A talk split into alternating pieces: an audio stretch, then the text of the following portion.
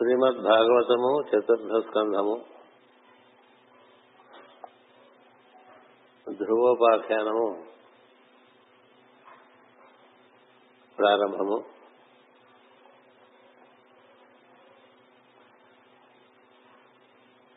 చతుర్ముఖ బ్రహ్మకు పుత్రుడై స్వయంభోమను జన్మించనని చెప్పి ఉంటుంది. అతడు ఈశ్వరాంశ సంభూతుడై సకల భూమిని వర్ణాశ్రమ ధర్మములతో పరిపాలించుట కొరకు జన్మించి కీర్తిమంతుడు అయ్యాను. మనకు మనువులలో ప్రథమైనటువంటి మనువు స్వయంభో మనువు, అటుపైన స్వారోచిష మనువు, అటుపైన ఉత్తమ మనువు, అటుపైన ఆమత మనువు, అటుపైన రేవత మనువు, అటుపైన చాక్షుష మనువు, అటుపైన వైవస్వత మనువు.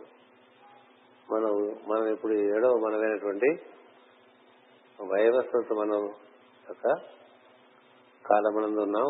అందుకనే వైవస్వత మనువంతరే అని చెప్పుకుంటాం. ఏడవ మనవు ఏర్పడేసరికి ఈ భూమి బాగా ఏడు పొరలతోనూ, ఈ భూమి అందు జీవులు ఏడు పొరలతోనూ పరిపూర్ణంగా ఏర్పడి ఈ విధంగా మనం స్థూలమైన పదార్థములతో కూడి ఉన్నటువంటి వాళ్ళం. ఇంతకు ముందు మనవంతరము చాక్షుష మనవంతరము. చాక్షుష మనవంతరం అందు జీవులందరికీ మూడు కనులు ఉండేవి. మూడు కనులు ఉండేటువంటి వారు సమస్తము దర్శించి త్రికాల వేత్తులై జీవిస్తూ ఉండేవారు. అది ఎప్పటి సంగతో మనకి మన్వంతర కాలంలో ఏదో మొన్న అటమన్న అయిపోయినట్టుగా అనుకోకూడదు. స్వయంభూ మనవు అంటే మొట్టమొదటి మనవు. మనం ఇప్పుడు వైవస్వత మనవు కాలంలో ఉన్నాం. అందులో కూడా ఒక్కొక్క మనవు కాలము 72 మహాయుగములు జరుగుతాయని చెప్తారు. 72 మహాయుగములు అంటే ఒక్కొక్క యుగమునందు మహాయుగమునందు ఒక కృతయుగం, ఒక త్రేతాయుగం, ఒక ద్వాపర యుగం, ఒక కలియుగం. ఒక కృతయుగం, ఒక త్రేతాయుగం, ఒక ద్వాపర యుగం, ఒక కలియుగం. ఈ నాలుగు కలిస్తే మహాయుగం అంటారు. అది ఒక యూనిట్. ఎందుకంటే కృతయుగం అంటే 4, త్రేతాయుగం అంటే 3, ద్వాపరయుగం అంటే 2, కలియుగం అంటే 1. 4, 3, 2, 1 కలిపితే 10. 10 యుగములు ఒక మహాయుగం. అలాంటివి 72 యుగములు అంటే 720 యుగములు అనమాట. 720 యుగములు. ఈ యుగములు ఎలా ఉంటాయంటే ఒకదానికన్నా ఒకటి పావులా పావులా పావులా పావులా తక్కువగా వస్తుంటాయి. ఒక మహాయుగంలో 1+2+3+4=10 అంటూ ఉంటారు. అంటే 1 కలియుగము, 2 ద్వాపర యుగము, 3 త్రేతాయుగము, 4 కలియుగం. మనకి త్రేతాయుగంలో మనం బాగా అస్తిత్వం అందే కృతయుగమునందు కేవలం మనం అస్తిత్వమునందే మేల్కాంచి ఉంటాం. నేనున్నాను అని. త్రేతాయుగములకు వచ్చేసరికి నేను ఉండటమే కాకుండా నా చైతన్యం విప్పారి పరిశ్రమలందు మనం ప్రవర్తించడం అది ఉంటుంది. అప్పటికి పరిశ్రమలో ప్రవర్తించేసరికి ఒక పావుల ధర్మం తగ్గిపోతుంది మనలో. అటుపైన ద్వాపర యుగం వచ్చేసరికి ఇంకా బాగా పరిశ్రమలందు మనం వ్యాప్తి చెందుతూ ఉంటాం. అప్పుడు ఇంకో పావులో తగ్గిపోతుంది ధర్మం. అటుపైన ఈ కలియుగం వచ్చేసరికి 4వ పాదం పూర్తిగా మనం అవతరిస్తాం. పూర్తిగా భౌతికలోకి పడిపోతూ ఉంటాం. అందుకని మనకి 4 స్థితులు ఉన్నాయని చెప్తారు. సత్యస్థితి, చైతన్య స్థితి, భావనామయమైనటువంటి స్థితి, అటుపైన స్థూలమైనటువంటి స్థితి. స్థూలమైనటువంటి సత్యస్థితి, నేనున్నాను అనేటువంటిది సత్యస్థితి. ఇంకంతకన్నా వేరే ఏమి భావన ఉండదు. నేనున్నాననేటువంటి ఎరుగు తప్ప ఇంకేమీ ఉండదు. దాన్ని చేరుకోవడానికి ఇప్పుడు తపస్సు చేస్తుంటారు. ఎందుకంటే దాన్ని వదిలేసి వచ్చేసాం మనం బాగా. ఈ నేనున్నాననేటువంటి ఎరుక క్రమంగా నేను నుంచి బాగా వైదొలగి పరిసరాల్లోకి వ్యాప్తి చెందుతుండగా ఈ నేను మర్చిపోతుంది. మర్చిపోయి ఈ చైతన్యము ప్రసరించడం మొదలు పెడుతుంది. అలా ప్రసరిస్తుంటే చైతన్య స్థితి నుంచి భావమయమైనటువంటి లోకాలకు వచ్చేస్తాం. మనం ఎక్కువ మానవులం భావమయ లోకంలోనే ఉంటుంటాం. ఈ భావమయ లోకంలో కూడా అనేక దివ్య భావముల నుంచి భౌతికమైన భావన వరకు అనేక భావనలు ఉంటాయి. అది మనకి నాలుగో స్థితి వచ్చేసరికి, భౌతిక స్థితి వచ్చేసరికి ఏం జరుగుతుందంటే భావనలన్నీ భౌతికమైన విషయములన్నీ కూడా కళ్ళు మూసుకుంటే గుర్తొచ్చాయి. మనం చూసినవి, మనం విన్నది, అంతేగా. దృశ్యమాన జగత్తు కూర్చే గుర్తొస్తుంది కదా మనకి. విన్నవి, కన్నవి, స్పృశించినవి, రుచి చూసినవి, ఇలాంటి ఇంద్రియార్థములతో మనం పొందినటువంటి అనుభూతే మనకి భావమయ లోకంలో ఉంటుంది కదా. అతీతమైన భావములు ఉండవు. ఎందుకున్నామంటే భావమయ జగత్తు బాగా పదార్థమయమైనటువంటి భావన చేత బరువు ఎక్కి ఇలా నేల మీద అతుక్కుపోయి ఉన్నాం. అలా లేవలేము నేల మీద. ఇసరా చిన్నపిల్లలకి మనం బెలూన్లు కట్టిస్తుంటాం, కింద అట్టముక్క పెట్టి ఇలా పైకి వేస్తే కింద పడిపోతాం. ఎందుకు కింద పడిపోతుందంటే బెలూన్ పైకే వెళ్ళిపోగలరు, కానీ దానికి కింద బరువు పదార్థ బరువు ఉండటం చేత అది తక్కువ నేల మీద పడి అట్లా చప పడిపోతుంది. అట్లా మనం అంతా కూడా ఏమైందంటే పదార్థమైన భావముల మనలో చాలా అధికంగా ఉంటాయి. అధికంగా ఉండటం వల్ల ఎంతసేపు వాడుకుంటలేదు మనం. ఈ భావములు దివ్యమైన విషయంలో ఎందు ఆశ్రయించాం అంటే మనం మామూలుగా కూర్చుని కళ్ళు మూసుకున్నాం అనుకోండి, మనకి ఇట్లా మన్వంతరాలు కానీ, ప్రజాపతులు కానీ, రుద్రులు కానీ వాళ్ళు ఎవరు గుర్తురారు కదా. ప్రయత్నం చేత గుర్తు పెట్టుకున్నా మర్చిపోయేటువంటి విషయాలుగా అవి ఉంటాయి. ప్రయత్నం లేకుండానే గుర్తుంచే విషయాలుగా ఇవి ఉంటాయి. వద్దో మొర్రో కాస్త ప్రార్థన చేసుకుంటాను ఈ భావాలు వద్దన్నా అవే గుర్తొస్తుంటాయి. ఎందుచేత పదార్థం బరువు చాలా ఎక్కువైతే, అంటే ఒక పాలు పదార్థం ఉండాల్సింది 4 పాలు పదార్థం అయితే. ఇప్పుడు కలియుగం ఏర్పడిన సృష్టిలో 10లో ఒక భాగంగా ఉంటుంది.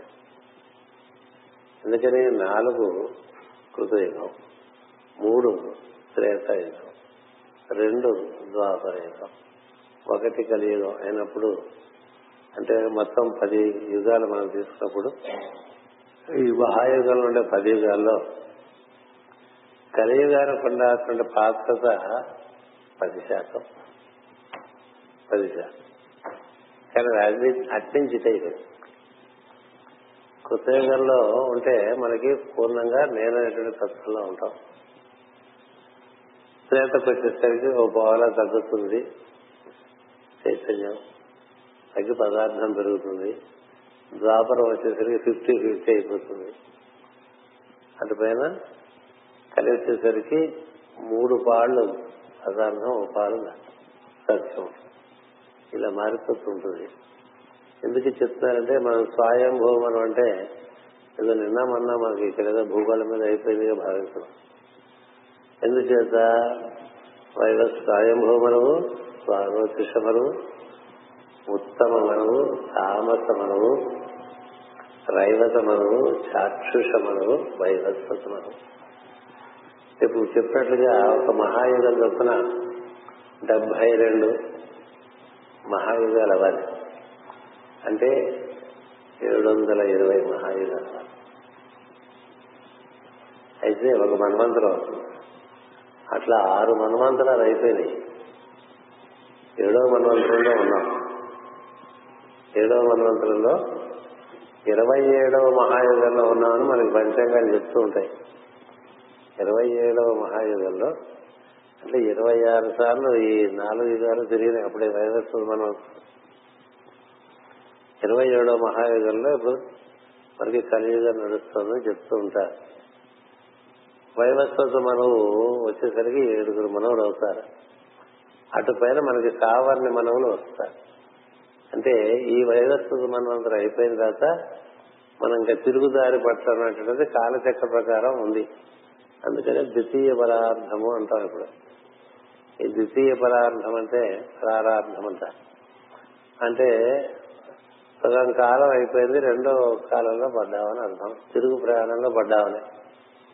అందుచేత మనం క్రమంగా తిరుగుదారిలో చేరాలంటే చైతన్యం అనేది ఎక్కువ మనం స్పృహ కలిగి ఉండాలి. పదార్థమైన విషయంలో తక్కువ స్పృహ కలిగి ఉండాలి. కనీసం 50-50 చేసుకోవాలి.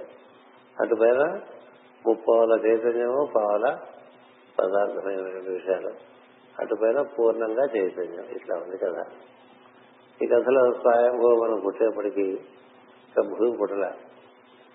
భూమి పుట్టడానికి ఒక ఏర్పాటు చేయడానికి ఆ పరమేశ్వరుడే చతుర్ముఖ బ్రహ్మ నుండి. అందుకని ఏం చెప్పారంటే చతుర్ముఖ బ్రహ్మకు పుత్రుడై స్వయంభవ మనువు జన్మనించని చెప్పాడు. అతను ఈశ్వరాంశ సంభూతుడై. ఈశ్వరుడు అంటే మొత్తం సృష్టికి పరమైనటువంటి వాడు. ఆ తత్వమే చతుర్ముఖ బ్రహ్మ నుంచి వ్యక్తం అవుతుంది. ఎందుచేత ఇంకా మరి ఈ జీవులందరినీ సృష్టి చేయాలంటే మనువులు రావాలి. ప్రజాపతులు వచ్చేసారు, మనువులు రావాలి. ఈ ప్రజాపతులు మనువులు ఇరువురు కలిసి ఈ సృష్టిని బాగా పెంపొందింపజేస్తారు. సృష్టి యందు జీవులు ఎలా జీవించాలనేటువంటిది ప్రజాపతులు తెలుపుతూ ఉంటారు. సృష్టి యందు జీవులను పాలించడం అనేటువంటిది మనువులు పరిపాలిస్తారు. తెలియాలి. ఇక పాలించడానికి ఒక ప్రదేశం ఉండాలి. ఈ జీవులందరినీ ఆ ప్రదేశంలో చేర్చాలి.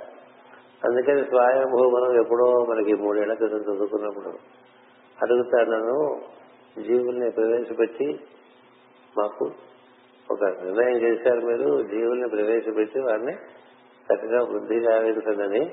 జీవుల్ని ప్రవేశపెట్టడానికి ఎక్కడైనా ఒక వేదిక ఉండాలి కదా. ఆ వేదిక ఉండాలంటే భూమి ఉండాలని చెప్పారు.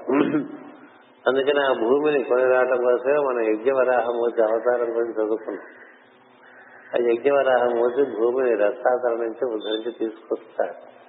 అది బాగా జలమయంగా ఉంటుంది. ప్రజ్ఞామయం. జలమయం అంటే మనం చూసే నీళ్లు కాదు, ప్రజ్ఞామయంగా ఉంటుంది. ఆకాశంలో చోటులో ఒక సూక్ష్మమైనటువంటి స్థితిలో ఉంటుంది. అది దాని చుట్టూ భూమి చేస్తుంది. చూడండి, అయస్కాంతం చుట్టూ ఎనుపరంజులు ఎట్లా చేరుతుందో, అయస్కాంతం దానికి అది శక్తిమయమైనటువంటి ఒక ఆవరణ దానికి ఉండటం చేత దాని చుట్టూ ఎనుపరంజులు చేరిపోతూ ఉంటుంది కదా. అలా ఈ భూమి స్థూలంగా ఏర్పడటానికి ముందు సూక్ష్మంగా ఏర్పడి ఉన్నది. ఆ సూక్ష్మంగా ఏర్పడి ఉన్నటువంటి భూమి స్థూలం అవటం అనేటువంటి కథ ఇక్కడి నుంచి 6వ స్కంధం వరకు చెప్పుకొస్తారు. భూమి అతి సూక్ష్మంగా ఉన్న స్థితి నుంచి ఈ స్థూలంగా ఏర్పడినటువంటి స్థితి పొరలన్నీ ఏర్పడతాయి. వీటినే ద్వీపాలు అంటారు. 7 ద్వీపాలుగా 7 పొరలుగా భూమి ఉందంటారు. అందులో మనం చూస్తున్న భూమి 7వ పొర లేక భౌతికము.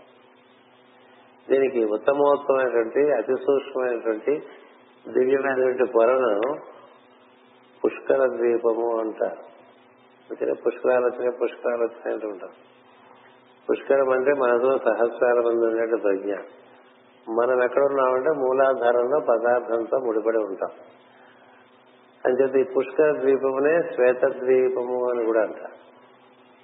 అక్కడి నుంచి వరుసగా 6 ద్వీపములు అతి సూక్ష్మ నుంచి, అంటే సూక్ష్మతమము, సూక్ష్మతరము నుంచి క్రమంగా దిగి వచ్చి మనకి భౌతికమైనటువంటి భూమి ఏర్పడింది. ఈ మొత్తం భూమిని మనం ఈ ద్వీపాన్ని మనం ఏమంటామంటే జంబూ ద్వీపము. భూమొత్తంలో ఈ భౌతికంగా కనిపిస్తున్న భాగాన్ని జంబూ ద్వీపము. దీని చుట్టూ నీరు ఉంటుంది, అవి ఉప్పగా ఉంటాయి.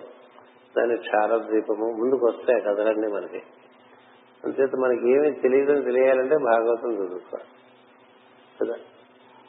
ఏం తెలియదుగా. అసలు మనకు మన భూమి పుట్టుక మన పుట్టుక రెండు కంకరెంట్ గా జరిగి వస్తాయి, సమకాలికంగా జరిగి వస్తాయి. భూమి ఇంకా బాగా చాలా సూక్ష్మంగా ఉన్నదంటే జీవులు కూడా సూక్ష్మమైన లోకాల్లోనే ఉంటారు.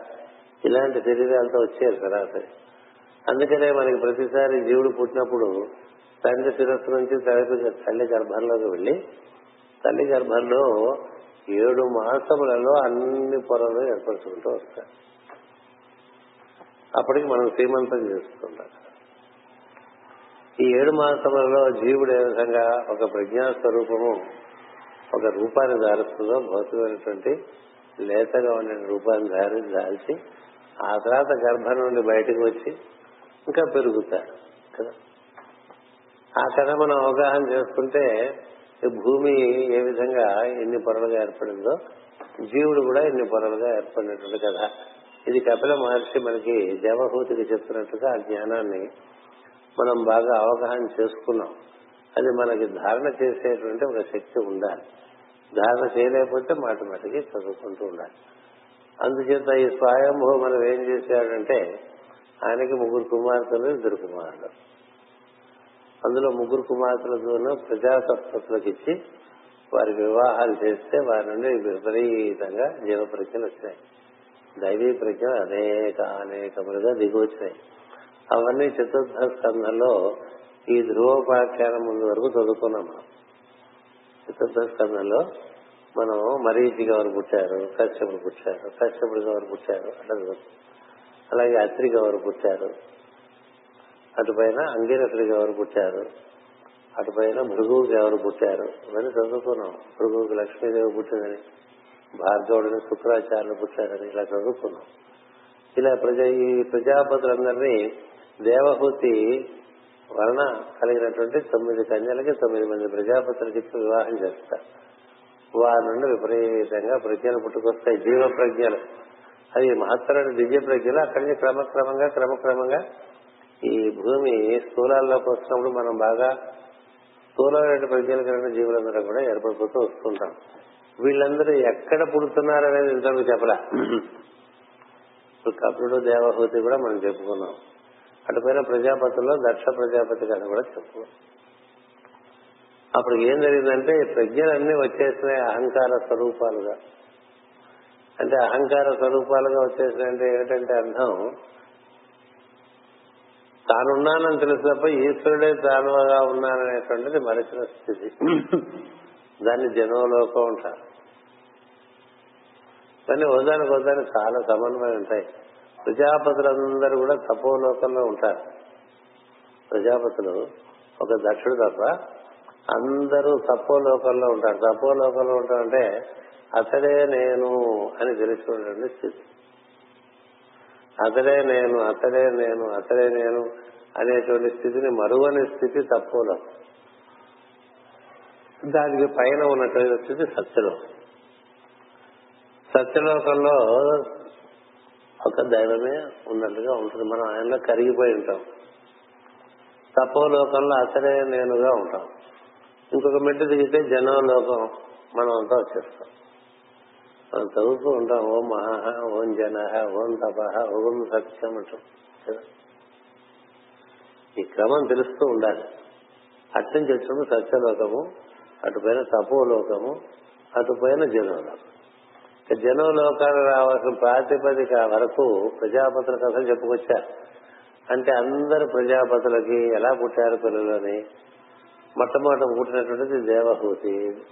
దేవహూతికి మనకి కర్దమ ప్రజాపతికి వివాహం చేయడం చేత 9 మంది కన్యలు వస్తే ఆ 9 మంది కన్యలకు 9 మంది ప్రజాపతుల నుంచి పెళ్లి చేస్తే వాళ్ళ నుంచి ఎన్నో తపోలోక ప్రజలు పుట్టుకొచ్చినాయి. తపోలోక ప్రజలు అటుపైన ఆకూతి అనేటువంటి మరొక కుమార్తెకు రుచి అనేటువంటి ప్రజాపతి నుంచి పెళ్లి చేయడం వల్ల కాల విభాగంలో పుట్టుకున్నట్టుగా చదువుకున్నాం. అదే మనకి యామములుగా చెప్పుకున్నాం. ఏమి యామము, యమున ఇలాంటి విషయాలన్నీ చెప్పుకున్నాం.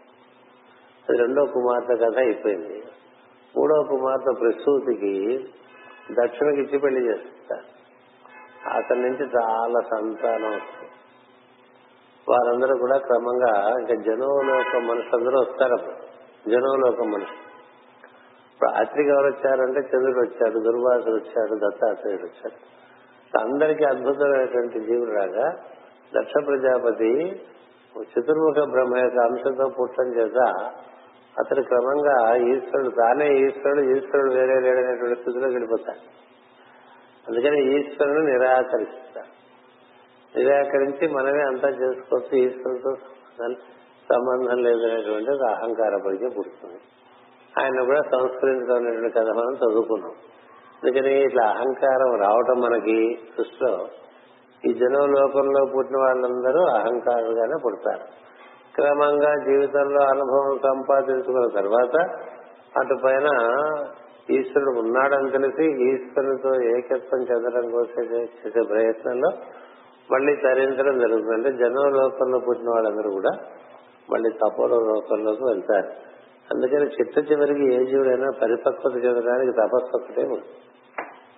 తపస్సు మనకు కూడా సిద్ధులైన వారంతా తపస్సు చేసి సిద్ధులైన వాళ్లే. ఈ కాలంలో కలియుగంలో కూడా ఆ బుద్ధుడు తపస్సు చేస్తే సిద్ధులయ్యాడు కదా, రమణ మహర్షి తపస్సు చేస్తే సిద్ధులయ్యాడు, రామకృష్ణ పరమహంస తపస్సు చేస్తే సిద్ధులయ్యాడు. వారికి ఇంకా ఈ సాధారణమైన లోకాల్లో కానీ శక్తిమయ లోకాల్లో కానీ ఎలాంటి ఆకర్షణ లేక సత్యమైనటువంటి లోకాల్లో ప్రవేశించే ప్రయత్నంలో వారు ఉండటం చేత ఆ విధంగా సిద్ధులయ్యారు. అందుచేత తపోజ లోకం అనేటువంటిది పైనుంచి తీసుకుంటే మూడో లోకం. నాలుగవ లోకం జనలోకం. అక్కడ మన బోటి వాళ్ళందరూ వచ్చేస్తారు. అందులో కూడా చాలా శ్రేణులు ఉన్నాయి, 5 శ్రేణులు ఉన్నాయి. వారందరూ మహత్తుకు లోనవుతారు. అందుకని మహర్ లోకం నుంచి దిగొచ్చేస్తారు. మహర్ లోకం నుంచి సత్వగుణం కలిగినటువంటి వారు సాత్వికంగాను, రజోగుణం కలిగినటువంటి జీవులు రజోగుణ సంపత్తితోనూ, తమో గుణం కలిగిన వాళ్ళు తమో గుణ సంపత్తితోనూ వాళ్ళు మహర్ లోకం నుంచి మళ్లీ దిగి వస్తారు. ఎట్లా? సువర్లోకము, భువర్లోకము, భూలోకము. సువర్లోకంలో ఉంటామంటే సత్వగుణ సంపత్తితో వెలుగుతూ ఉండటం, భువర్లోకంలో ఉంటామంటే తమ శక్తిని తాము నమ్ముకొని ఉండటం, భూలోకంలో ఉండటం అంటే తమ పదార్థమునే తాము నమ్ముకొని ఉండటం. మనకున్న పదార్థమే మనకంతా మనకి రక్షణ భావన చేసుకుంటూ బతికేవాళ్ళం లేవు. ఎంత ఉంటే అంత మనకి ఆనందంగా ఉంటుంది కదా, లేకపోతే మనకి ఒక రకమైనటువంటి అరక్ష ఫీల్ అవుతూ ఉంటాం. రక్షణ లేదనిపిస్తుంది మనకేం లేకపోతే పదార్థం. కొంత బ్యాంకులో డబ్బు, కొంత ఆస్తి, కొంత పొలం, కొంత అక్కడ ఇక్కడ మనకి ఏర్పడి ఉంటే స్థిమితంగా ఉంటాట. జీవుడు అంటే ఏంటంటే వాడు భూలోకంలో ఉన్నాడు, వాడు పదార్థ లోకంలో ఉన్నాడు. వాడికన్నా తన శక్తిని దాన్ని నమ్ముకున్న వాడు ఉంటాడు. అంటే మనం ఎంత చక్కగా పని చేసుకుంటే దాంట్లోంచి ఎంత సంపదైనా వస్తుందని నమ్మినటువంటి వాడు శక్తిమంతుడై ఉంటాడు. అందుకని వాడు ఎక్కువ పదార్థం ఆసక్తి చూపడం, శక్తి అందు ఆసక్తి. అంతకన్నా మించి సత్వగుణం ఉండేటువంటి వాడు సత్వమునకు లోబడే శక్తి పదార్థము ఉంటుందని తెలుసుకుంటాడు. వాడు ప్రజ్ఞావంతుడై ఉంటాడు. వాడు మహత్తును దాటి అటు పైన తపస్సులోకి వెళ్ళాలి. ఇలా మనకి ఒక ఆరోహణ క్రమం ఉంటుంది. ఇంత క్రమంలో ఇప్పుడు భూమిని పుట్టించడం అనే కథ మనకు ధ్రువుని కథగా చెప్తారు. అప్పటికి భూమి ఒక ప్రజ్ఞామయంగా ఒక ఇరుసు ఏర్పడాలి. ఉత్తర ధ్రువంగా ఒక శక్తి మండలం ఒకటి ఏర్పడాలి. చూసారా మనం సుడిగుండం ఎలా నీరంతా ఇలా లోపలికి రాగేస్తుందో అట్లాగే దానికి సరిగ్గా వ్యతిరేకమైన ప్రజ్ఞ అదేనంటే చుట్టూ ఆకాశంలో ఉండేటువంటి చోట్లో ఉండే ప్రజ్ఞంతా కూడా తన చుట్టూ పోగేసుకోవడానికి పైన ఇలా తిరుగుతూ ఉండేటువంటి ప్రజ్ఞగా ఏర్పడాలి. అలా ఏర్పడేటువంటి అలా తిరుగుతూ ఉండేటువంటి ప్రజ్ఞ ఏర్పడటాన్ని భ్రమి అనేటువంటి ఒక కథ వస్తుంది. భ్రమి అలా తిరుగుతుంది, తర్వాత వస్తుంది. అసలు ఇలా పోగొట్టడానికి ఒక ఇరుసు ఏర్పడాలి, ప్రజ్ఞామయమైనటువంటి ఇరుసు ఏర్పడాలి. ఈ ప్రజ్ఞామయమైన ఇరుసు ఏర్పడే కథ మనకు ధ్రువుడు కథగా చెప్తాడు. ఆ ఇరుసు ఏర్పడి ఆ ఇరుసు ఏర్పడి అది ఈ విధంగా ఒక పైడిప్పగా తయారవుతుంది. ఆ ధ్రువుని యొక్క తపస్సు బాగా పరిపూర్ణం చెందేసరికి అతని యొక్క తపస్సు బలం చేత ఇది ఒక భూగోళమైన ఆకారంలోకి దిగి వస్తుంది. దానికి సంబంధించిన కథ ఇది. ధ్రువము అంటే ఉత్తర ధ్రువము, అక్కడికి దక్షిణ ధ్రువం వరకు ఇరుసు ఏర్పడి దాని చుట్టూ భూమి ఏర్పడి మనకు కూడా మనంతా తల్లి కడుపులో ఉన్నప్పుడు మనం ఒక గోడలాగా తలక ఏర్పడి దాని నుంచి ఒక ఇరుసులాగా మన వెన్నెముక ఏర్పడి ఆ వెన్నెముక చుట్టూ పైనుంచి కింద వరకు శరీరం కట్టుకుంది. ముందు కాళ్ళు ఏర్పడవు, ముందు తల ఏర్పడుతుంది, తర్వాత క్రమంగా ఈ మొండెం ఏర్పడుతుంది, అక్కడి నుంచి రెండు చేతులు ఏర్పడతాయి, అదే మొండంలో కింద దిగువ భాగం నుంచి పాదాలు అవన్నీ ఏర్పడతాయి. అవన్నీ ఎలా ఏర్పడతాయో ప్రతి నెల ఎంతెంత ఏ విధంగా శిశువు పెరుగుతారనేటువంటి చూడాలనుకుంటే ఏ బాటనీ జువాలజీ డిపార్ట్మెంట్కి వెళ్తే వాళ్ళు సీసాల్లో పెట్టి చూపిస్తారు.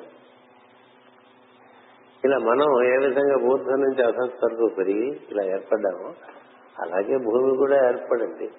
భూమి ఏర్పడుతున్నప్పుడే మనం కూడా ఏర్పడుతూ వచ్చాం. భూమి సగమే ఏర్పడింది అనుకోండి, మనం కూడా సగమే ఏర్పడిన కథలు ఉంటాయి మన పురాణాల్లో. భూమి కేవలం ఇంకా ముందు గుండ్రంగా ఏర్పడుతుంది అనుకోండి, మనం కూడా గుండ్రంగా ఉన్నటువంటి కథలు ఉన్నాయి. జీవులకి ఈ రూపాలు రాకుండా గుండ్రంగా ఉన్నాం, అదే మనం బుడంగా ఉంటాం మూడో నెలలో. అక్కడి నుంచి క్రమంగా కోలగా తయారవుతాం, అక్కడి నుంచి కొంచెం కొంచెం కొంచెం కొంచెం కొంచెం కొంచెం అంగాలు వస్తాయి. అందుకనే మీకు వినత కథలో ఆమె 2 గుడ్లను ప్రసవిస్తున్న కశ్యపుని యొక్క భార్యగా బలం కలిగి బల పరాక్రమములకు 2 సుతులు ఇద్దరు కావాలని కోరితే వినత కశ్యప ప్రజాపతి ఇస్తాడు తన వీరే బలం చేత. ఇస్తే 2 గుడ్లు పుట్టుకొస్తాయి అందులో నుంచి. ఆ గుడ్లను తొందరపడి వాటిని పగల కొట్టక అని చెప్తాడు. ఆవిడ 500 సంవత్సరాలు వేచి ఉన్న ఆ గుడ్లు పగల. 500 సంవత్సరాలు కోడి గుడ్డు ఎంతసేపట్లో తెల్ల బయటకు వస్తుంది. అంచేత ఈ గుడ్డు 500 సంవత్సరాలు కూడా పగలకపోతే విధంగా ఉందో లేదో తెలియాలని ఒక గుడ్డు పగలగొడుతున్నారు. పగలగొడితే అందులోంచి స్వగనే నిర్మాణమైనటువంటి ఒక మహా తేజస్వైనటువంటి ఒక ప్రజ్ఞ వస్తుంది. అతన్నే మనం అరుణుడని పిలుస్తాం.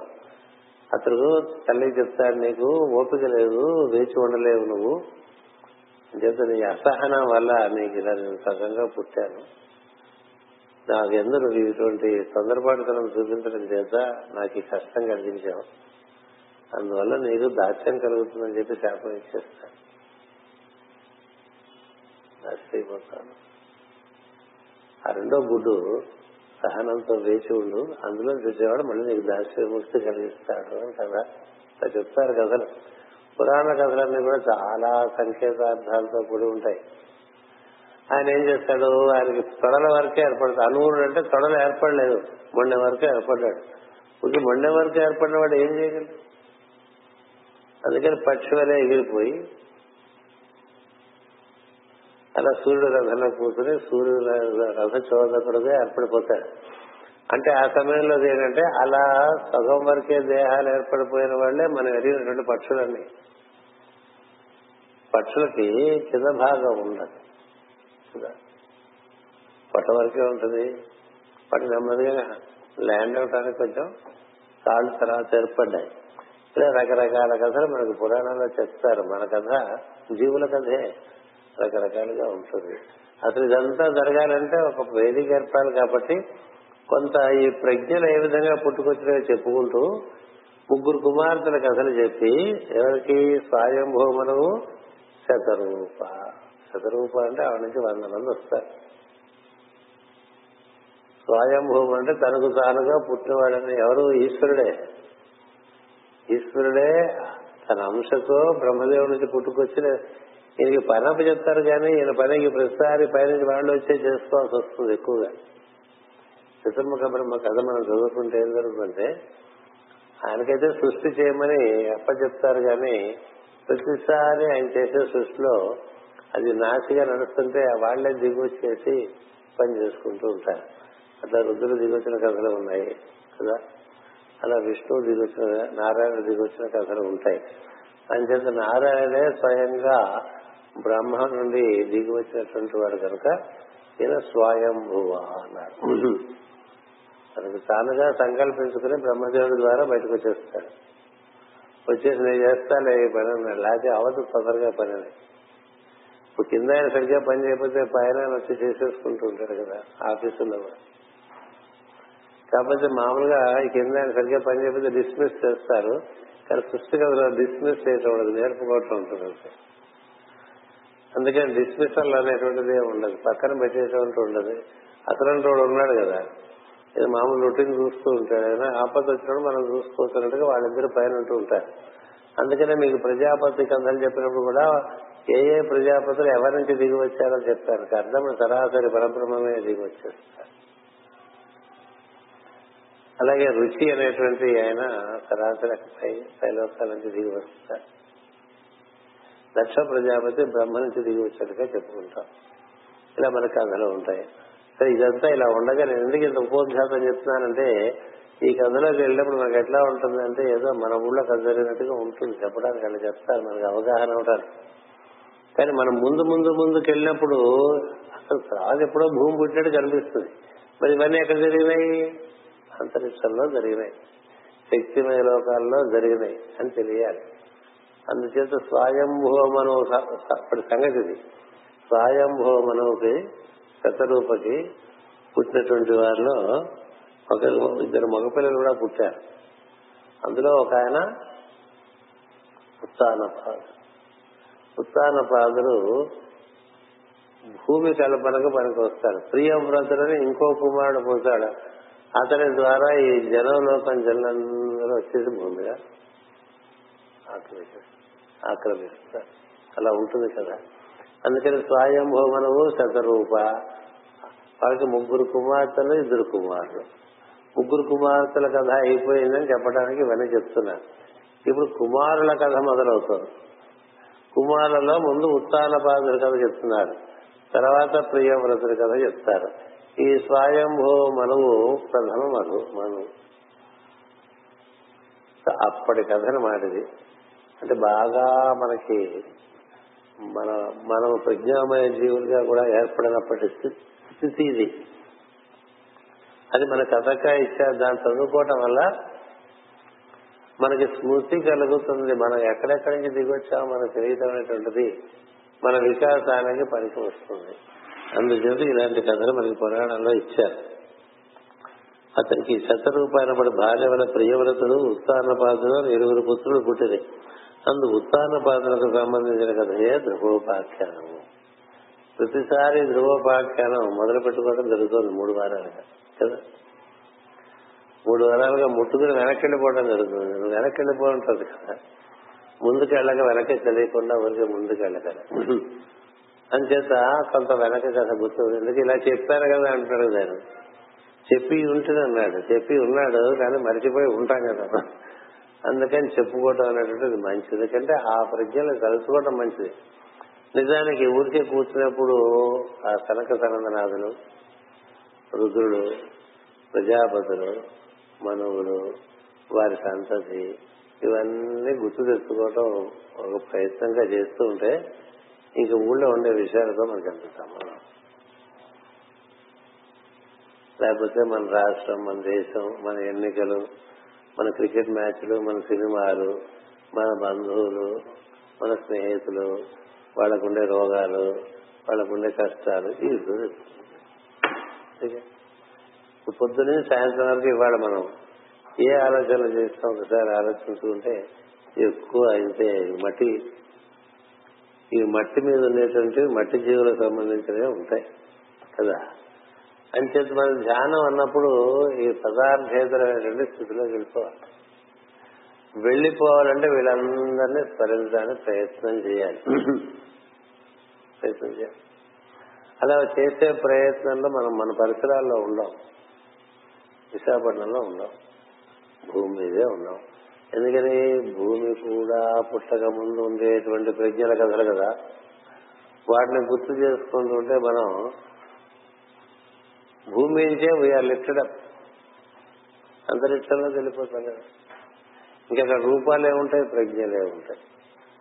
ఎవరు ప్రజాపతులు బాలకృష్ణ చూసుకున్నా కనిపిస్తాయి, ఎవరు మనవులు బాలకృష్ణ చూసినా చూస్తాయి. వీరందరికీ భార్యలు చెప్తారే, అవన్నీ వాళ్ళ యొక్క శక్తులు లేక స్వభావం. అంచేత వారందరినీ గుర్తు తెచ్చుకోవడానికి ప్రయత్నం చేస్తూనండి. ఇక ముందుకు సాగుదాం. ఉత్తాన పాదులకు సునీతి సురచి అని భార్యలు కలరు. సునీతి పుత్రుడు ధ్రువుడు, సురుచి పుత్రుడు ఉత్తముడు. ఉత్తాన పాదులకు సురుచి అన్న ఎక్కువ మక్కువ, సునీతి ఎందు మక్కువ తక్కువ అలా పెట్టారు కదా. అంటే స్వభావంలో రెండు ఉంటాయి మనకి, ఎప్పుడు చెప్తుంటా. ఒక జీవుడికి తన యొక్క స్వభావమే తన భార్య అని చెప్తారు. స్త్రీ అయినా పురుషుడైనా జీవుడు పురుషుడు అనుకుని జీవుని యొక్క స్వభావము స్త్రీ అనుకోవాలి, జీవుడు పురుషుడు అనుకుని. ఎందుకని పురమునందు ప్రవేశించిన వాడు కాబట్టి పురుషుడు. అంతేగాని మనకున్న అవగాహన మగ ఆడ కాదు, అది కాదు. అక్కడ పురుషుడు అంటే రూపమునందు ప్రవేశించినవాడు, పురమునందు ప్రవేశించినవాడు. మొన్నే బాగా చెప్పుకున్నాం పురంజనోపాఖ్యానం, మర్చిపోకూడదు కదా. పురంజనోపాఖ్యానంలో కూడా చాలా చెప్పుకున్నాం మనం. కుడి చెవి ఏంటి, ఎడం చెవి ఏంటి, కన్నులు ఏమిటి, ముక్కులేమిటి, శ్వాస ఏమిటి, పొట్ట ఏమిటి, ఇవన్నీ చెప్పుకున్నాం కదా. అక్కడ వాళ్ళని భావించాలి. కాళ్ళు ఏమిటి, చేతులు ఏమిటిని ఆ పేర్లు ఈ పాటికే మర్చిపోయింటారు కదా. మర్చిపోకూడదు, మర్చిపోతే కదా లేదు. ఏది మర్చిపోయినా ఏమైంది, మనకి కప్ప బావిలోంచి బయట రావడానికి ఒక అడుగు పైకి ప్రయత్నం చేసి పెరిగి మళ్ళీ నిద్రపోతే 3 అడుగులు కింద పడిపోయింది సార్. అది రోజు రోజుకి కింద గడిపోతుంది తప్ప పైకి వెళ్ళట్లేదు. అలా మనకి మర్చిపోతుంటే మళ్ళీ ఎక్కడ వేసిన గొంగళి అక్కడే ఉందంటాం కదా సామెత. ఎక్కడ వేసిన గొంగళి అక్కడే ఉంటుంది, ఎందుకంటే మరి ఎవరికి ఇస్తారు. అలా మనకి మర్చిపోవటం అనేటువంటి జరగకూడదు. మర్చిపోవటం ఎంత జరుగుతుంటే అంత మన మనస్సులోనే ఉన్నట్టు. అదే మన పెద్దవాళ్ళు చెప్పారు, ఎంతకాలం మనం మనసులో ఉంటామో అంతకాలం మంచి సద్విషయాలన్నీ మర్చిపోతాం, సంసారం మర్చిపోం. పాడతారు అన్నమాచారు, నిన్ను మర్చిపోతాం కానీ సంసారం మర్చిపోము అని. అంచేది మనకి ఇది తెలుసుకుంటూ దీన్ని బాగా నెమరు వేసుకుంటూ ఉంటే క్రమంగా మనకి అదొక ధారణ అనేటువంటి ఒక ప్రజ్ఞ మనలో ఏర్పడుతూ వస్తూ ఉంటుంది. అంచేత ఇప్పుడు ఈ సునీతి సురుచి వీళ్ళిద్దరూ ఉత్తాన పాదుల యొక్క ఇద్దరు స్వభావములు మనం భావించారు. ఎందుకంటే అక్కడ ఇంకా మనుషులు లేరు. సురుచి అంటే దైవం మీద రుచి సురుచి. సునీతి అంటే మంచిగా ఉంటాం, నీతి మంత్రులు అయినంత మాత్రాన ప్రజ్ఞావంతులు అవ్వక్కర్లా కదా. నీతి మంత్రులే ఉండదనుకోండి కలియుగంలో.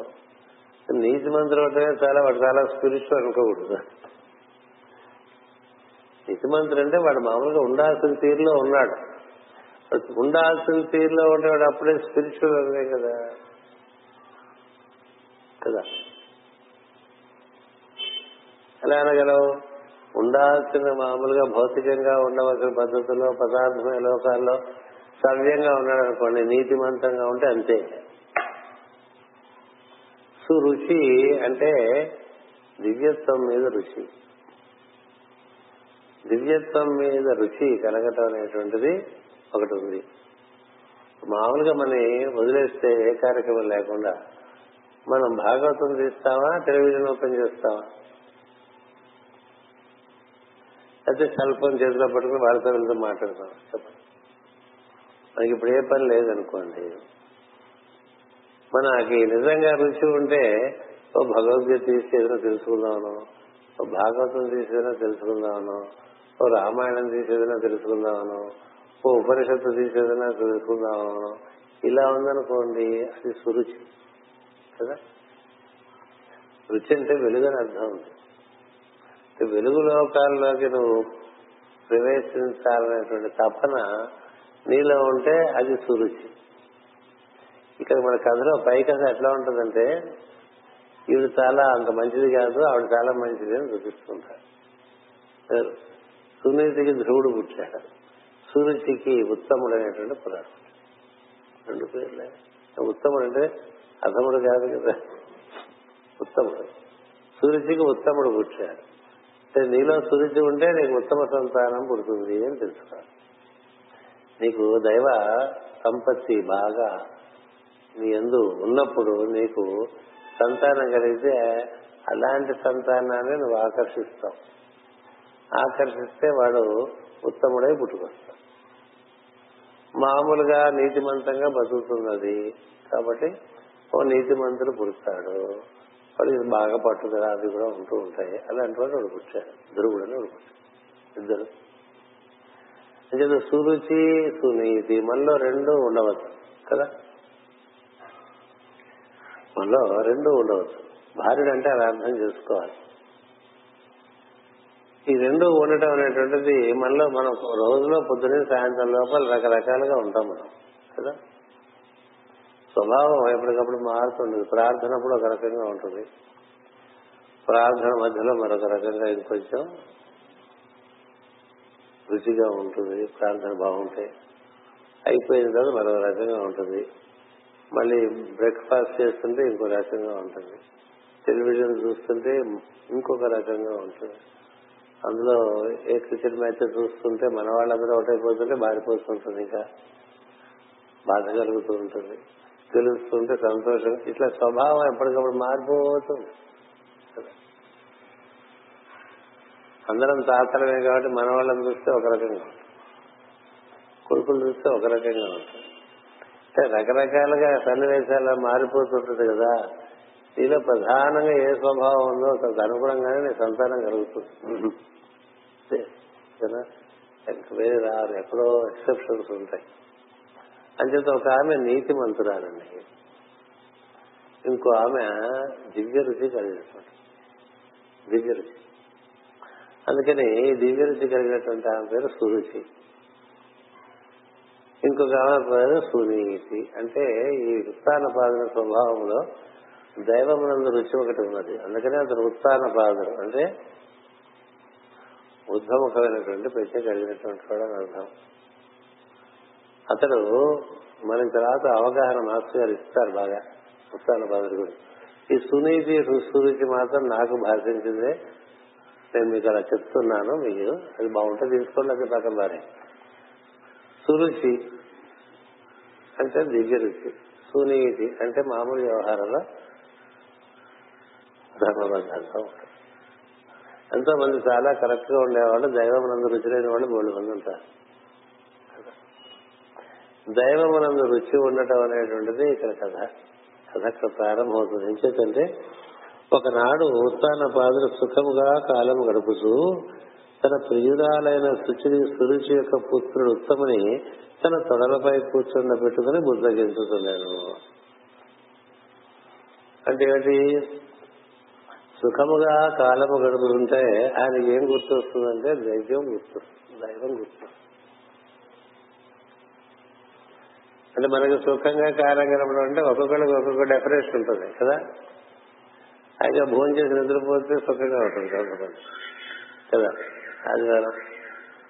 కొంతమందికి భాగవంతుడు చదువుకుంటే సుఖంగా, కొంతమందికి అలా ఊళ్ళోకి వెళ్ళేస్తే సుఖంగా, ఏవో రకరకాలుగా ఉంటాయి కదా రుచులు. ఇది సురుచి కదా. అందుకని ఉత్తాన పాదులు సుఖముగా కాలం గడుపు తన ప్రియురాలైన సురుచి యొక్క పుత్రుడు. ఎక్కడున్నాడు? సురుచి ఇంట్లో ఉన్నాడని చెప్తారు. సురుచి ఇంట్లో ఉంటామంటే సురుచి అనేటువంటి స్వభావం ఉన్నాడు. సురుచి అనే స్వభావం అంటే దివ్య స్వభావం ఉన్నాడు. దివ్య స్వభావం ఉన్నప్పుడు పుత్రుడు ఉత్తముని తన తొడలపై కూర్చుండ పెట్టుకుని బుద్ధగించుతున్నాను. వాడు అలాంటి వాడే. ఉత్తముడు కూడా తండ్రి తొడెక్కాడంటే ఈ తొడనే పదానికి జ్యోతిష్యంలో ధనుస్సు అని చెప్తారు. ధనుస్సు మనకి జ్యోతిర్విద్యలో ఈ తొడ భాగాన్ని చెప్తారు, ఊరు అంటారు. ఊర్వశి కూడా అక్కడి నుంచే పుట్టుకొస్తుంది. దివ్యమైనటువంటి విషయంలో రుచి కలిగించేటువంటిది. అలాంటి ఊర్వశికే మనకి వశిష్ఠుడు అగస్త్యుడు ఇద్దరు మహత్తరమైన ప్రజలు పుట్టుకొస్తారు. ఆ కథ మనకి ఇప్పుడు కావాలి. ప్రస్తుతం కథ ఏంటంటే ఈ ఈ సురుచి కుమారుడు ఉత్తముడు, అతడు కూడా చిరతరం నుంచి దివ్య విషయంలో రుచి కలవాడు. కొంతమంది చిన్నపిల్లలు చిన్నతనంలోనే చూపిస్తారు వారికి ఉన్నటువంటి రుచి దివ్య విషయంలో కదా. కొంతమంది చిరతల నుంచే విముఖత చూపిస్తూ ఉంటారు, వారి సంస్కారం బట్టి ఉంటుంది. సూర్యుడి గృహంలో ఉన్నట్ట అంటే దివ్య భావన ఎందు ఉన్నాడని అర్థం చేసుకున్నాం. దివ్య భావన ఎందు ఆయన అంటే దివ్య భావన ఎందు ఉండటాన్ని దాని ఏం చెప్తారంటే యోగమునందు ఉన్నట్టు చెప్తారు. దైవ యోగము అంటారు. యోగమునకు మూలము మనకి ఈ మూలాధార చక్రంలో ఉంటుంది. మూలం అక్కడి నుంచి ఊర్ధముఖంగా పరిచయం ఊర్ధగతి చెందుతూ ఉంటుంది. అందుకని ధనుస్సు ఈ మూలా నక్షత్రంలో మనకు చెప్తారు పెద్దలు. ధనుర్ రాశి లేక మార్గశీర్ష మాసము మూలా నక్షత్రంలో నుంచి మూల, పూర్వాషాఢ, ఉత్తరాషాఢ చెప్తారు నక్షత్రాలు. ఈ మూల అంటే ఊర్ధముఖమైనటువంటి స్థితి. అక్కడి నుంచి కిందకి వెళ్ళిపోతే అధోలోకాల్లోకి వెళ్ళిపోతాం. అక్కడి నుంచి పైకి కూడా వెళ్ళవచ్చు. అందుకనే ధనుస్సుని ద్విస్వభావ రాశి అంటారు. మీకు బాగా అవగాహన కావాలనుకుంటే మనందరికీ అర్థమయ్యేటువంటి భాషలో ఆంగ్లంలో ది మిస్టరీస్ ఆఫ్ సాజిటైరస్ లో చిన్న పుస్తకం రాశారు, చదువుకోండి. ది మిస్టరీస్ ఆఫ్ సాజిటైరస్ ధనుస్సు యొక్క మహత్యమని. ఆ ధనుర్ప్రజ్ఞలో మనం ఉన్నప్పుడు తొడ అనేటువంటి భావన మనకి సంకేతార్థంగా ఇస్తారు. అందుకని ఈ కుర్రవాడు తొడక్కేట అంటే దైవ తండ్రితో పాటు తాను కూడా దైవయోగమున చేరి ఉండే ప్రయత్నంలో ఉన్నాడు అని అర్థం. అందుచేత ఉత్తముడు తన తొడలపై కూర్చుండ పెట్టుకుని బుద్ధగించుతున్నాను అంటే తండ్రి కొడుకు కలిసి యోగము చేసుకుంటున్నారు. చూడండి, మాస్టర్ సివి గారి కుమారుడు చంద్రుడు నెలలో పసికందే మాస్టర్ గారితో కలిసి యోగం చేసిన సందర్భాలు ఉంటాయి కదా. అలా ఉంటారు కొంతమంది చంద్రుల నుంచి ఆసక్తి కలిగినటువంటి వాళ్ళు. అలాంటి ఆసక్తి ఉండడం చేత అతడు ఉత్తముడయ్యాడు. ఆ ఉత్తముడు కూడా రుచి ఉన్నది. ఎందుకని రుచికే పుట్టాడు అతను, సురుచికే పుట్టాడు. సురుచికే పుట్టడం చేత అతనికి సహజంగా దివ్య విషయమైన ఆసక్తి. కొంతమందికి ఎప్పుడో జన్మలో ఒక 40-50 ఏళ్ళ అయినా రుచి పుడుతుంది. కొంతమందికి చరిత్రలోనే రుచి పుడుతుంది. అది వారి యొక్క సంస్కారం యొక్క వ్యత్యాసంగా మనం గమనించవచ్చు. అయితే చరిత్ర నుంచే అతనికి ఆ రుచి ఉన్నది. ఉండటం చేత తండ్రి తొడ మీద కూర్చున్నట్ట అంటే అర్థం ఏంటంటే అతను కూడా దివ్య విషయమైన ఆసక్తి కలిగి తండ్రి ఒంట్లో కూర్చుని తండ్రి దగ్గర సమస్త విషయంలో తెలుసుకుంటూ ఉంటున్నాడు. తాను తండ్రి కూడా పిల్లవాడు కాబట్టి బుద్ధగిస్తూ చాలా విషయాలు చెప్తున్నాడని మనం అవగాహన చేసుకోవచ్చు. అదే సమయమునకు ధ్రువుడు కూడా వచ్చి తండ్రి తొడపై కూర్చున్నటకు ముచ్చట పడాను. వాడికి కూడా ఇప్పుడు ఏం చేస్తారంటే ఒక పిల్లవాడు ఏదైనా చేస్తే అది చూసి ఇంకో పిల్లవాడు నేను చేస్తానంటాడు కదా. వాడికి సహజంగా లేదు. ఇప్పుడు చూడండి, ఒకళ్ళు ప్రార్థన చేస్తుంటే ఇంకోళ్ళు వచ్చి చేరుతారు. వాడికి సహజంగా లేదు, వీడిని చూసి వాడు వచ్చాడు కదా. సహజంగా తనంతా తానుగా వచ్చిన వాళ్ళు లెక్క వేరు, ఎవరో వాళ్ళో వీళ్ళో చెప్తే వచ్చిన వాళ్ళు లెక్క వేరు. ఎందుకని ఎందుకు వెళ్ళామంటే వాడు వెళ్ళాడు కదా, నేను కదా. వాడు చూశాడు కదా సినిమా, కాబట్టి నేను చూస్తాను. వాడు ఆటకి వెళ్ళాడు కదా, నేను ఆటకి వెళ్తాను. వాడు ఇంజనీరింగ్ చేస్తాడు కదా, నేను ఇంజనీరింగ్ చేస్తాను. వాడు ఎంబీబీఎస్ చేస్తాడు. ఇంకోటి చూసి ఎంతసేపు మనం ఆత్ర పెట్టుకుంటామండి. వాడి సహజంగా లేదు.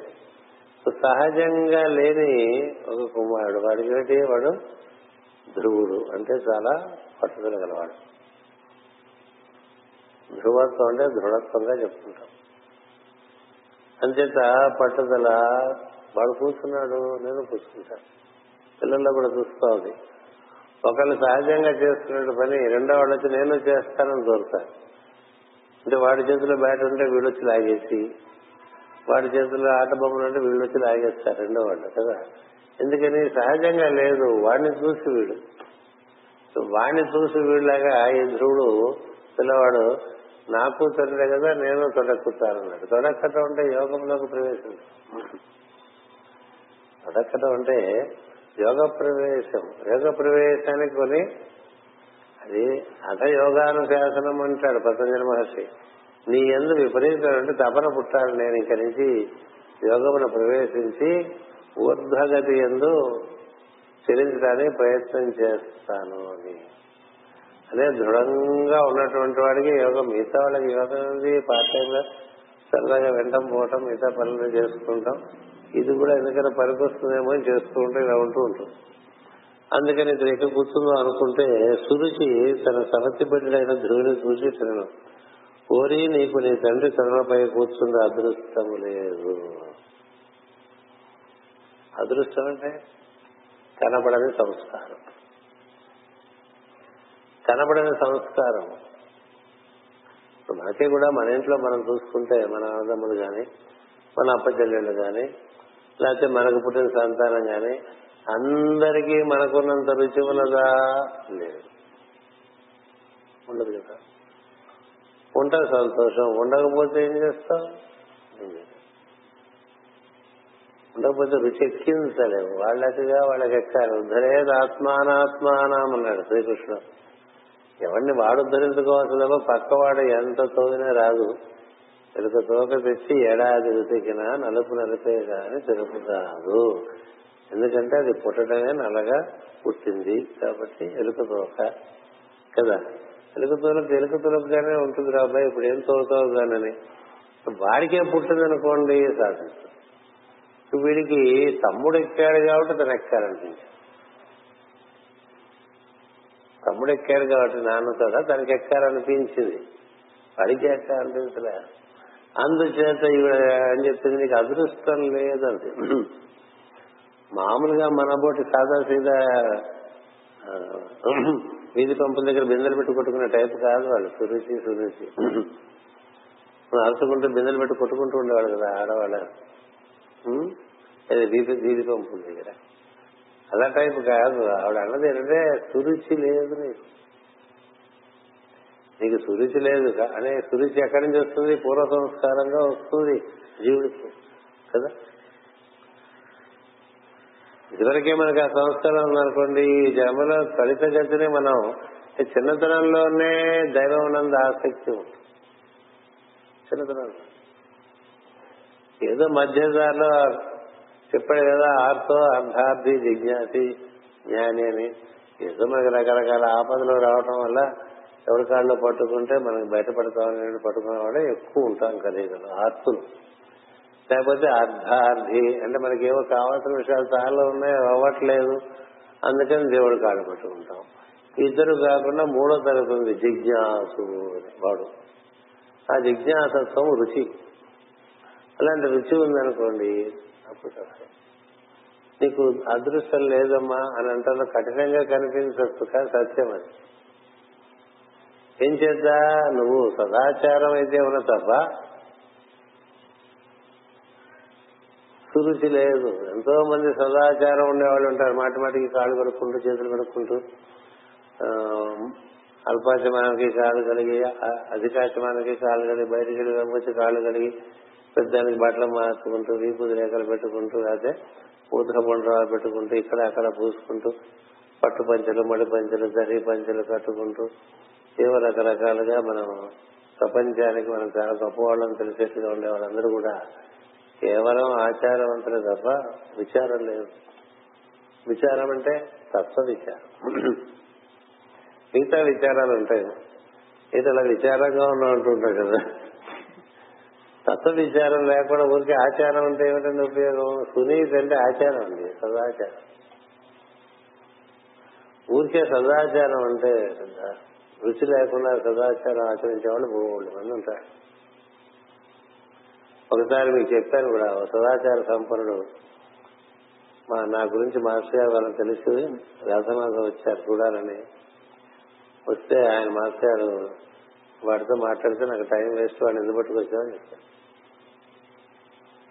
ఎందుకని లోపల రుచి లేదు, ఊరికే డంబాచారం. డంబాచారానికి టైం లేదు, అని చేత ఒప్పుకోలేదు. అందుకని మనం మామూలుగా బాగా ఆచారం చూపించినంత మాత్రాన వారికి రుచి ఉందని నమ్మటానికి వీలేదు. రుచి ఉన్నటువంటి వాళ్ళందరూ అంత ఆచారవంతులు కాకపోవచ్చు. అందుకని దేన్ని చూస్తారు తెలిసిన వాళ్ళు? రుచిని చూస్తారు. వాళ్ళ రుచిని చూసి వాడిని ప్రోత్సహించేటువంటి వాడు జ్ఞాని. వాడిలో వాడు ఎంత గొప్పవాడైనా ప్రపంచంలో అంటే పదార్థమైన లోకంలో వాళ్ళు ద్రవ్య రుచి లేదనుకోండి, అసలు వాడు పక్క బొత్తిగా చూడడం నిజమైనటువంటి ఋషి. అందుకనే ఊళ్ళో పడుకుపోయి ఉండేవాళ్ళు ధనవంతులు వాళ్ళ చుట్టూ తిరగరు తెలిసిన వాళ్ళు.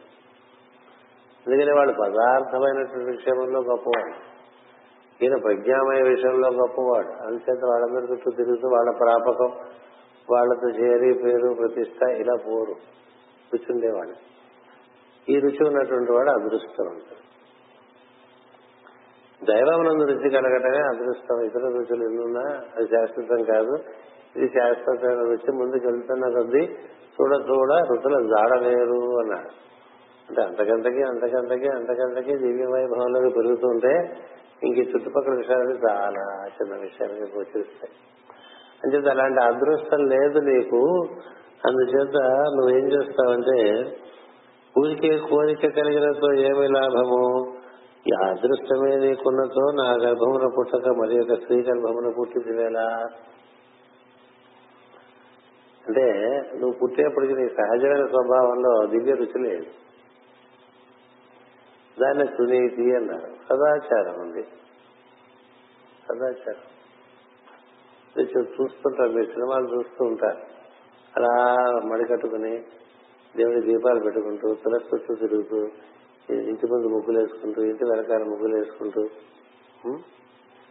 కళ్ళాట కలుపుకుంటూ ఈ దేవుడి దగ్గర కడుక్కుంటూ తిరుగుకుంటూ ఇందుకే ఇప్పుడు చూసాను అంటారు. కూర్చుని ఒక క్షణం లోపల అన్ని దీపాలు బయట వెలిగిస్తారు, లోపల ఒక దీపం చూద్దాం అనేటువంటి తాపత్రయం రాదు కదా. వాటి మరి కాఫీ మాట వచ్చిందంటే బోళ్ళు నూనె బోళ్ళు ఒత్తులు అయిపోతుంటాయి. దీపం లోపల ఎప్పుడైనా చూద్దాం అనేటువంటి తపన లేకుండా ఊరికే బయట నష్టపడుతున్నారనుకోండి, ఈ విధంగా శరీర శ్రమ తప్ప ఈయన కాచి నక్కల పాలు చేశారంటే అట్లా ఉంటుంది.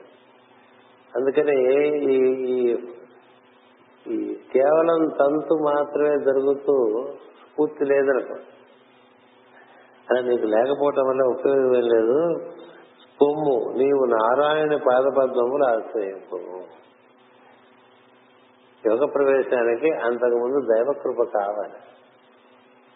దైవకృప అంచేత నువ్వు నారాయణ చరణములు ఆశ్రయించాలంటే భక్తి మార్గం పట్టు. ముందు నువ్వు భక్తితో దైవాన్ని ఆరాధన చేసినట్లయితే అప్పుడు నీ ఎందు నువ్వు మళ్ళీ సురుచి ఎందు పుడతావు. నువ్వు మళ్ళీ రుచిలో పుట్టాలి, రుచిలో పుట్టాలి. దీన్నే రెండోసారి పుట్టాలని కూడా చెప్తారు, ద్విజత్వం అంటారు. నీకు మళ్ళీ అంటే ఈ బాహ్య జీవితం నందు ఆసక్తి కన్నా అంతర్గత జీవితం నందు ఆసక్తి పెరిగిందనుకోండి. రామకృష్ణ పరమహంస కథ అలాగే ఉంటుంది, రమణ మహర్షి కథ అలాగే ఉంటుంది. వాళ్ళు లోపల రుచి పెరగడం వల్ల కదా బయట విషయాలు మానేసి తపస్సు వెళ్ళిపోయారు కదా. బయట పాకులాడుతూ ఉంటే అన్నాళ్ళకి వస్తుంది. మళ్ళీ రుచిలో పుట్టాలి. పుట్టాలంటే దైవభక్తి. అలా చేస్తే అప్పుడు నీకు తండ్రి తలపై కూర్చుండటానికి అవకాశం కలుగుతుంది అని చెప్తోంది ఇక్కడ. నీవు నారాయణ పాదపద్మములు ఆశ్రయింపు, విష్ణువు నా గర్భమును పుట్టించినదో అప్పుడు తండ్రి తలపై కూర్చుందువులేము అన్నది. చాలా కఠినంగా లేదు మాట, కానీ సత్యమదే, సత్యమదే. నువ్వు రుచిలో పుట్టాలి. నీకు దివ్య రుచి సహజమైనటువంటి స్వభావం కావాలి. అంటే చూడండి, మనం కొన్ని కొన్ని జాతి జంతువులు వాటి ఫ్రీగా వదిలేసినా అన్ని చోట్లకి పోవు కదా. జాతి కుక్క తనకు నిర్ణయించిన స్థలంలోనే ఉంటుంది, వదిలేస్తే ఊరుకుక్క ఎక్కడికైనా కదా. అలా మన మనసు వదిలేస్తే అది సహజంగా ఎక్కడికి వెళ్తుందో గమనించండి.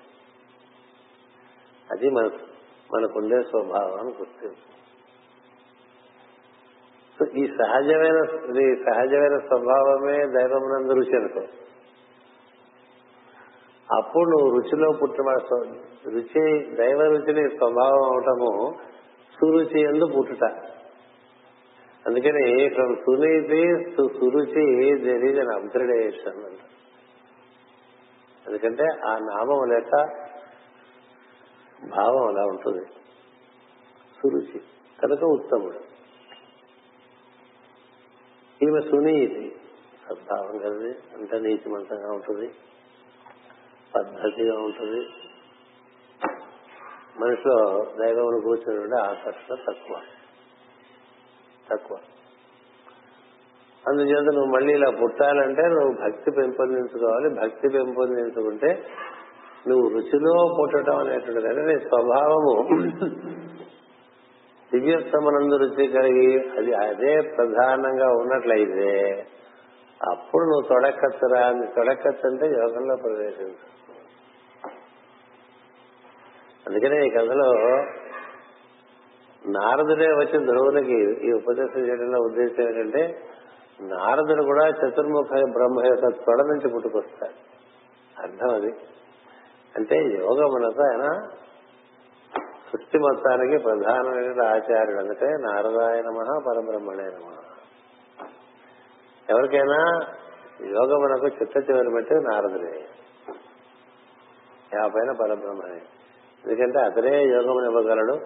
అతడు 14 యోగములలో ఎవరికైనా స్ఫూర్తి కలిగించగలడు. ఆధిక్యమైన వాల్మీకి ఆయన ఇచ్చిన స్ఫూర్తి, అది కారణంగానే రామశబ్దం వచ్చింది. ఆ తర్వాత ఆయన ఉపదేశం వల్లనే రామాయణం వచ్చింది. అలాగే వేదవ్యాసులకు కూడా నారద మహర్షి యొక్క ఉపదేశమే ఇది ఈ విధంగా భాగవతం రావటానికి. అలాగే ప్రహ్లాదులకు కూడా నారద మహర్షి ఉపదేశం, ధ్రువునికి నారద మహర్షి ఉపదేశం. నారద మహర్షి ఉపదేశం చేసేట అంటే అర్థం ఏంటంటే యోగమునందు ఇంకా స్థిరంగా ప్రవేశించినట్ల. అందుకని ఈ ధ్రువోపాఖ్యానంలో ఈ తొడ గురించి వచ్చేటువంటి విషయం చాలా గొప్ప విషయాన్ని మనం భావన చేయాలి. ఎందుకంటే అందుకనే యోగంలో కూడా ధనుర్ రాశి చాలా ప్రధానంగా చెప్తారు. అది కారణంగానే శ్రీకృష్ణుడు ఏం చెప్తాడంటే, మాసానా మార్గశీర్షమహం అన్నాడు. తను చేరటానికి పనికొచ్చే మాసం మార్గశీర్షం. 12 రాసులున్నాయి, 12 మాసములు ఉన్నాయి. ఉంటే ఎందుకు అలా చెప్పాడు? మిగతా తను పుట్టింది శ్రావణ మాసం, తన చంద్రుడు ఉన్నదేమో వైశాఖ మాసం, అది చెప్పచ్చుగా. సూర్యుడు శ్రావణ మాసం ప్రజ్ఞ, చంద్రుడు వైశాఖ మాసం ప్రజ్ఞ. మరి నేను ఎవరంటే నేను మాసములలో మార్గశీర్ష మాసమును. అందుకే చెప్పా, అది ప్రత్యేకంగా తెలియాలనే మిస్త్రీ సబ్స్టాన్షియల్ ఇచ్చా. ఎందుచేతంటే ఆయన నేనే, ఈ మాసం నేనే అన్నప్పుడు మనం ఆ మాసం గురించి అవగాహన చేసుకోవద్దండి. పూజ ధనుర్మాస పూజ పూజ 4 నానా హడావడి పడిపోవటం ఏ అనుభూతి ఉండదు కదా. అనుభూతి ఉన్నవాళ్ళు ఉన్నారు కదా. ధనుర్మాసం ద్వారా విష్ణు సాన్నిధ్యాన్ని పొందుతూ యోగంలో ప్రవేశించిన వాళ్ళు ఉన్నారు. ధనుర్మాసం ఊరికే అదొక తంతుగా నడిపించేటువంటి వాళ్ళు లక్షలాది ఉన్నారు దక్షిణ భారతదేశం. లక్షలాది.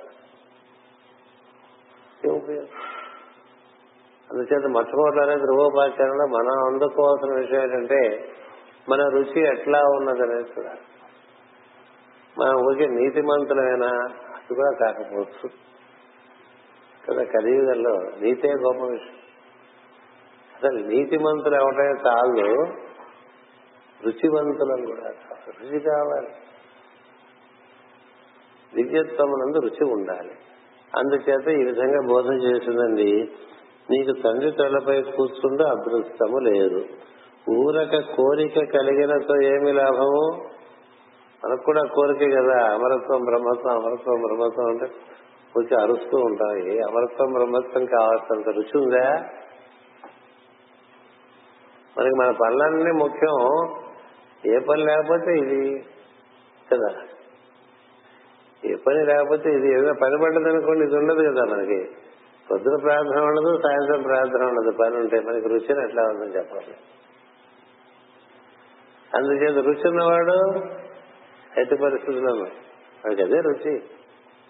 మనం ఏ విధంగా 3 పూట్ల భోజనం మానకుండా తింటామో అట్లా వాడు 3 పూట్లా ప్రార్థన చేస్తాడు. రుచిగా ఉంటాడు.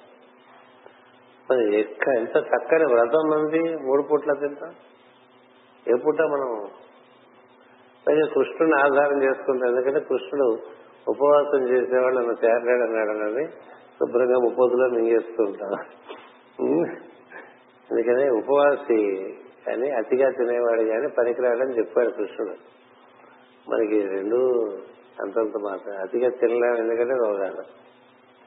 ఉపవాసం ఉండలేము, ఈ రెండు చేయలేము. ఏం చేయలేము రెండు. అయినప్పటికీ ఇలా చదువుకోవటం వల్ల కొంత మనకు అనుగ్రహం కలుగుతుంది. ఊరక కోరిక కలిగినతో ఏమి లాభము? అదృష్టమే నీకున్నతో నా గర్భమున పుట్టక మరి యొక్క స్త్రీ గర్భమున పుట్టి తినేలా. ఎందుకు పుట్టావంటే నువ్వు అదే కాబట్టి అందులో పుట్టావు. పంది స్వభావం ఉన్నవాడు పందికే పుడతాడు, కుక్క స్వభావం ఉన్నవాడు కుక్కకే పుడతాడు కదా. మన స్వభావం బట్టే మన తదనుగుణమైనటువంటి యోనిలో నుంచి జన్మిస్తాం. 84 లక్షల యోనులు తయారు చేసేటండి బ్రహ్మదేవుడు.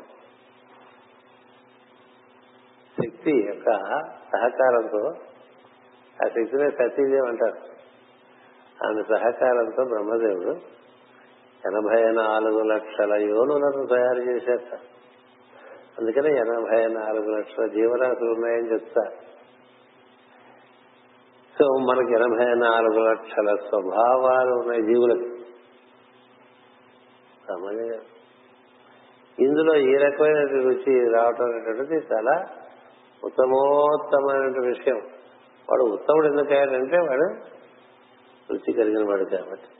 కాబట్టి మనం రకరకాల గర్భాల్లో పుడుతూ ఉంటాం కదా, అదొకటి. మనం ఇక్కడ గర్భాలు దూరైపోకుండా మన స్వభావమే దాంట్లోనే మనం వసిస్తూ ఉంటాం. కాబట్టి నువ్వు దైవస్మరణ చేయమని చెప్పింది. చెప్పితే అప్పుడు నీకు యోగానికి అవకాశం కలగచ్చని చెప్పింది. ఇట్లు సహింపరాని పలుకులను పినతల్లి పలుకుతుండగా ధ్రువుడు తండ్రి ముఖము వంక చూచెను. అతడు ఏమీ మాట్లాడగా చూచియూ చూడనట్లున్నాడు.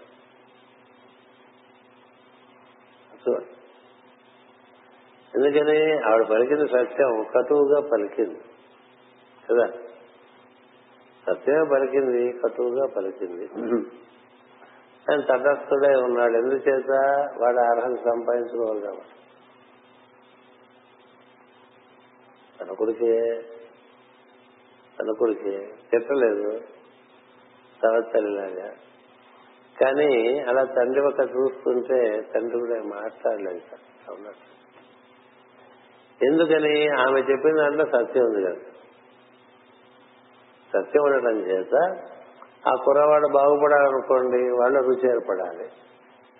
ఎవడను వద్దనుకుంటాడండి తన కొడుకు బాగుపడటం? వద్దనుకుంటాడా? నా కొడుకు బాగుపడకపోయినా పర్వాలేదులే అనుకుంటాడా? అనుకోడు. బాగుపడాలని అనుకుంటాడు కదా. కనీసం తనంత వాడవాలనుకుంటాడు. ఇంకా వీలుంటే తనని మించిన వాడవాలనుకుంటాడు కదా. అందుచేత ఈ ఉత్తాన పాదుడికి చూశాడు. సురుచి చెప్పిన మాట సత్యము. ఇతడు అందులోకి పెరగాలి కదా. అందుకని అతని శ్రేయస్సు ఉద్దేశించి మౌనంగా ఉండిపోయాడు. ఏది అతని శ్రేయస్సు కలిగిస్తుందో దానికి సంబంధించిన వాక్కు సురుచి నుంచి వచ్చేసింది.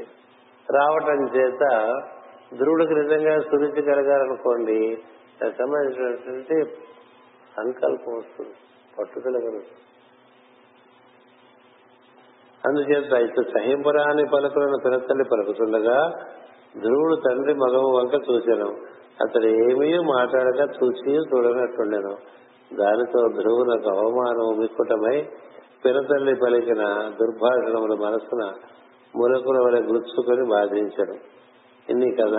ఇందు కొన్ని కథాంశములు మనకు అవగతం అవుతున్నది అని మాస్టర్ గారు కొంత వివరణ ఇస్తారు. అది మనం పై తరగతిలో చదువుకుంటూ ప్రారంభం చేద్దాం.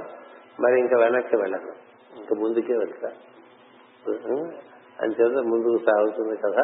స్వస్తి ప్రజాభ్యః పరిపాలయంతాం న్యాయేన మార్గేణ మహీమహేషాః గోబ్రాహ్మణేభ్యః శుభమస్తు నిత్యం. లోకాః సమస్తాః సుఖినో భవంతు. లోకాః సమస్తాః సుఖినో భవంతు. లోకాః సమస్తాః సుఖినో భవంతు. ఓం శాంతి శాంతి శాంతి.